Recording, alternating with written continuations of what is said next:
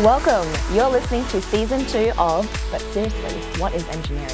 A podcast series from the University of Queensland where we explore all corners of engineering.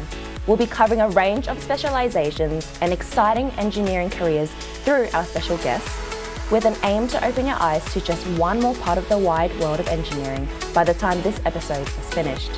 Spoiler alert, it's not just about bridges and buildings. This episode is hosted by two of the University of Queensland Women in Engineering student leaders. Hi, my name is Amy Tran, and I'm studying Civil and Environmental Engineering. I'm currently in my final year and my final semester here. Hi, my name's Eva Seat, and I'm in my second year of Chemical and Biomedical Engineering.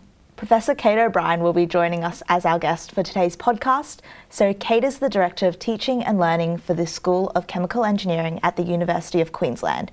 She studied maths and engineering at UQ, then worked in an aluminium smelter in New Zealand before completing a PhD in environmental engineering at the University of Western Australia before returning to UQ as a lecturer in chemical and environmental engineering.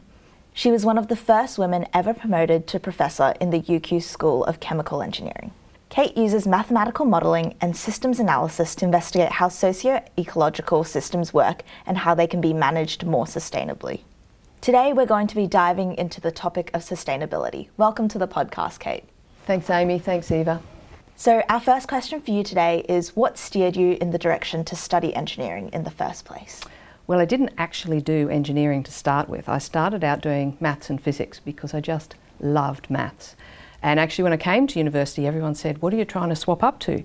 Because they couldn't imagine that you'd actually want to do maths if you're own accord. It was just a route to anything else. But I could have done anything, but I chose maths because I loved it. But I had a scholarship at university from Comalco, you know, who's now been rolled into what's yeah. now Rio Tinto. Yeah. And they ran the a number of aluminium smelters around Australia and New Zealand.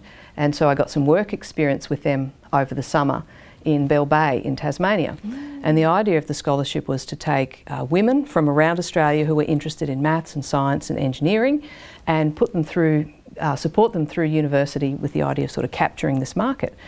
And the idea was that they would take these university students and put them to work as operators actually in the plants, so down on, down on the floor with the blokes. And in fact, when we went down there, they didn't even have any female toilets. They had to build oh, female wow. toilets for us to go down there. So down there we were down on night shift, you know, doing this manual labour in the aluminium smelter with all these blokes, and there were two girls on two of us on each of the two different shifts. And I really enjoyed it. It was a lot of fun the diversity of people that you are working with. I like working with a mix of people, and there's sort of a physical component to the job, which I really enjoyed. And I thought, wow, I, I really enjoy this. I think I want to do engineering. And I, um, I spoke to a, uh, one of the engineers down there, and he said, You should keep doing your maths degree, that's really important. And so I finished my maths degree while I, I picked up engineering as well. I chose to study engineering because I really enjoyed that type of work that it was. Yeah, just to branch on from um, your experience, it's so interesting to see there's so diverse um, career paths, especially in operations. There's not many females that I've noticed that would want to get an operational role. Like, were there challenges surrounding that when you were going through that? Actually, no, I didn't. And I had, you know, quite a bit of experience working in operations over my summers just as a student in Tasmania, uh, the Bell Bay smelter at Boyne Smelters near Gladstone, and in New Zealand aluminium smelters near Invercargill in New Zealand. And actually, I um, really enjoyed working with the, the, different groups of people that I met there. And uh, it's been a while since I've worked in that environment, but actually, there are a lot of women working in those environments and enjoying it and doing really well. There was one key thing that you have quoted, and I think this really interesting for me from an environmental perspective. So you quoted saying, Sustainability is a wicked problem, characterized by high uncertainty, divergent values, and complex interactions within and between social, economical, and ecological systems. Could you like ex- elaborate and explain a little bit what you mean by that and what implications it is for engineering? Yeah, okay. So one thing engineers have in common, we love solving problems. Yes, Even do. engineers who don't work in engineering anymore, you hear them speak and the first thing they say, I love problem solving. yep. It's really fun. That's what drew us there in the first place. The challenge with sustainability is that it's a problem that can't be solved by purely technical solutions. Mm. So, technical solutions play a really important role, mm-hmm. but they're not sufficient alone. And that is an opportunity but a challenge for engineers. Technical solutions, for example, play a really important role in climate change.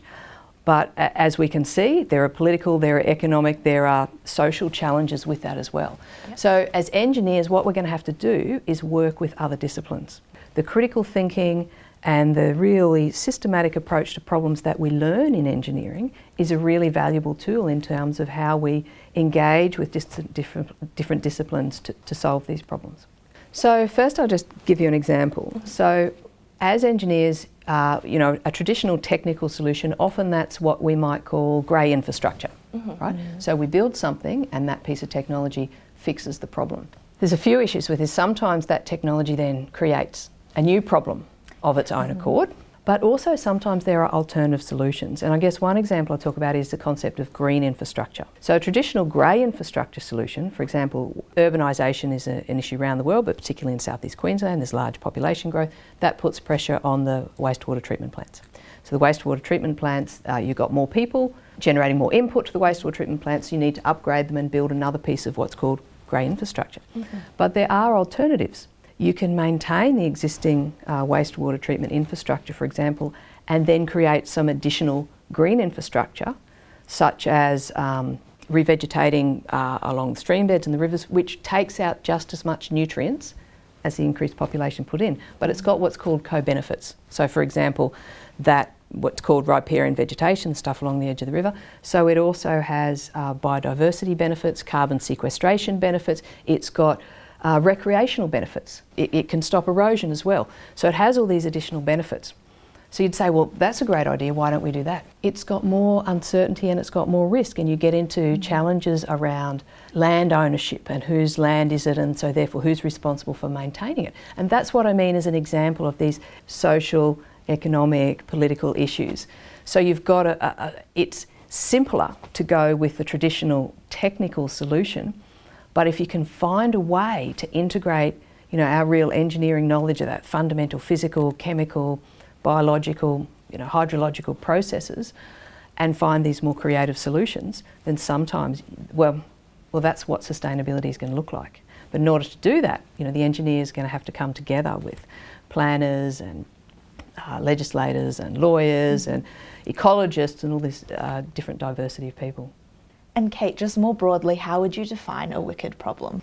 Okay, so a wicked problem is defined in various ways, but at the guts of it, the core issue is that in a wicked problem, it's not just that we need to work out what the solution is, there's actual fundamental disagreement over what the problem itself mm. is.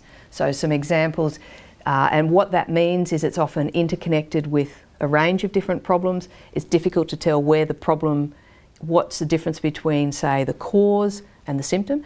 And people have fundamentally different beliefs on not just on how to solve it, but what the problem actually is. So think something like climate change, intricately connected to you know range of different problems, um, poverty, resource depletion, habitat destruction, uh, urbanisation, transport issues. There's a, it's connected to all these different problems. It's not possible to pull them apart, and there's no one solution if we do this, it will be fixed. And what that mm-hmm. means with a wicked problem is you have to iterate. You have to have a go, and you may then create a new problem, an unintended consequence. You go, oh, okay, now we'll tackle this one. And one of the features of this kind of problem, therefore, is nobody owns it. So it can't be solved in just just by engineers. It can't be solved just by economists. It can't be solved just by ecologists or by social scientists. These people have to come together and, and work on the problem together and keep you know, iterating towards a, a better situation. So, Kate, we often have many students, particularly women, who tell us that they aren't quite sure what career path to take on, but that they know they want to make a difference to people and the planet. In this case, would you recommend a career in engineering to these students that are passionate about making a difference and why? Well, I'll tell you the two things I love most about engineering. The first thing is that engineering is about problem solving, as I said.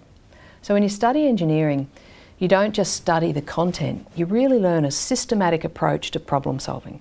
And frankly, there's a lot of problems in the world. If you want to make a difference, you can start with a good problem solving approach.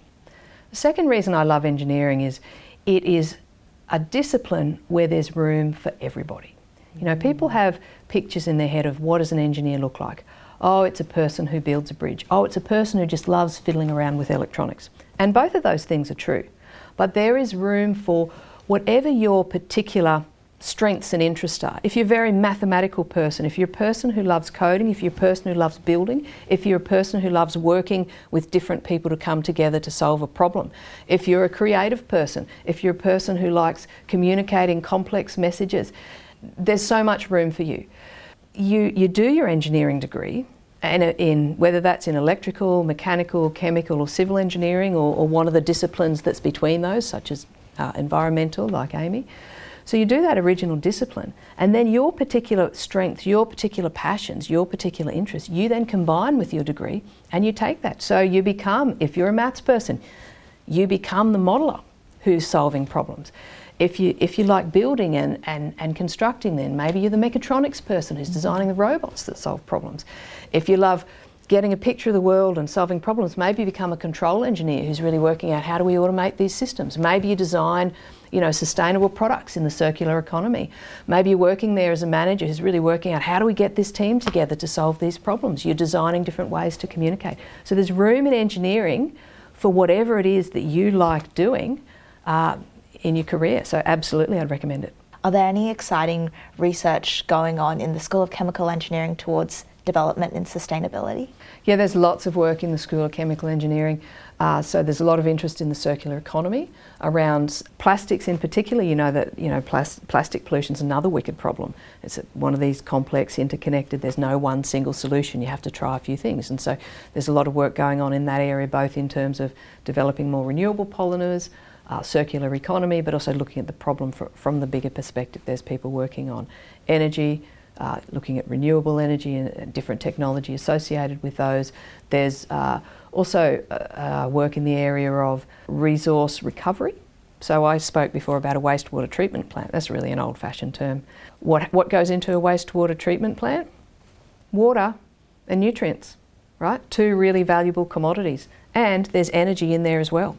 So, you know, that, that real shift to that concept that uh, it's not wastewater, it's resources to be recovered.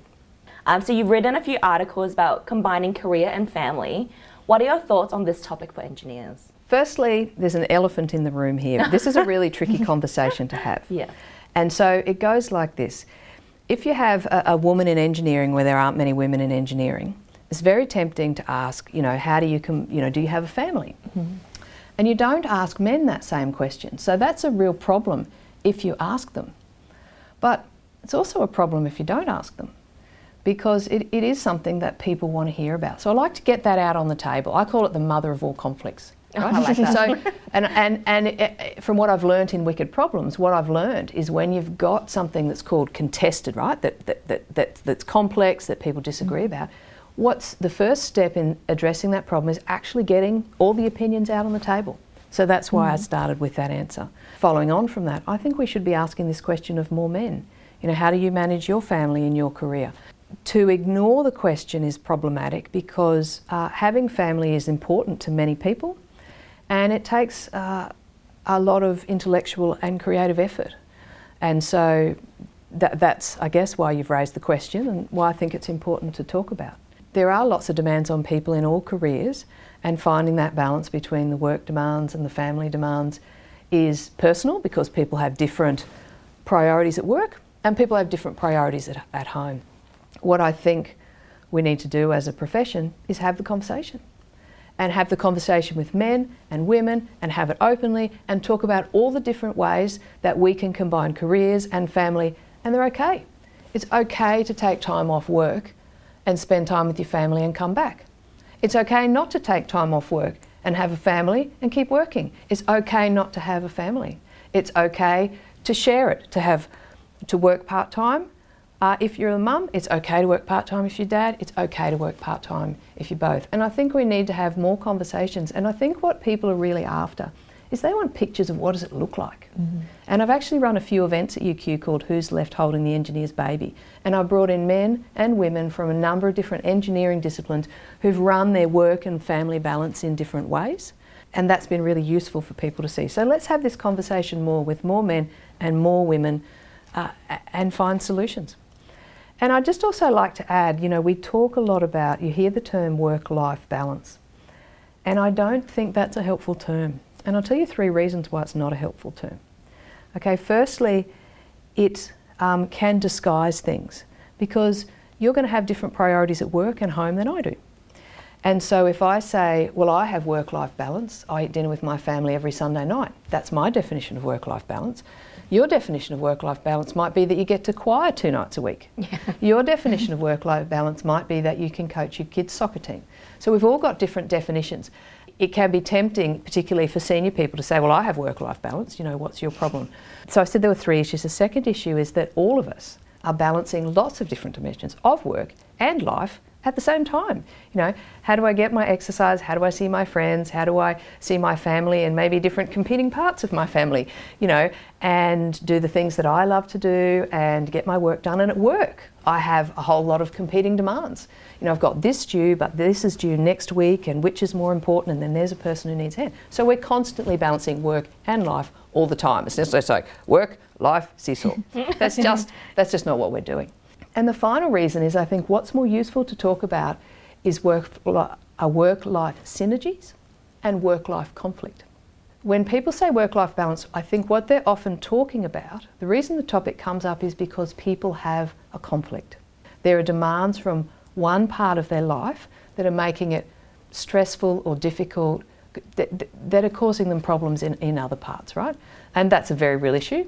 Your students, you've experienced this, for example, study life but what we don't talk about enough are work life synergies and actually synergies within life and at work and outside of work. So, what I mean by this is what are the things that give you energy, that excite you, that inspire you, that motivate you? And how do we get more of these at work and more of these at home?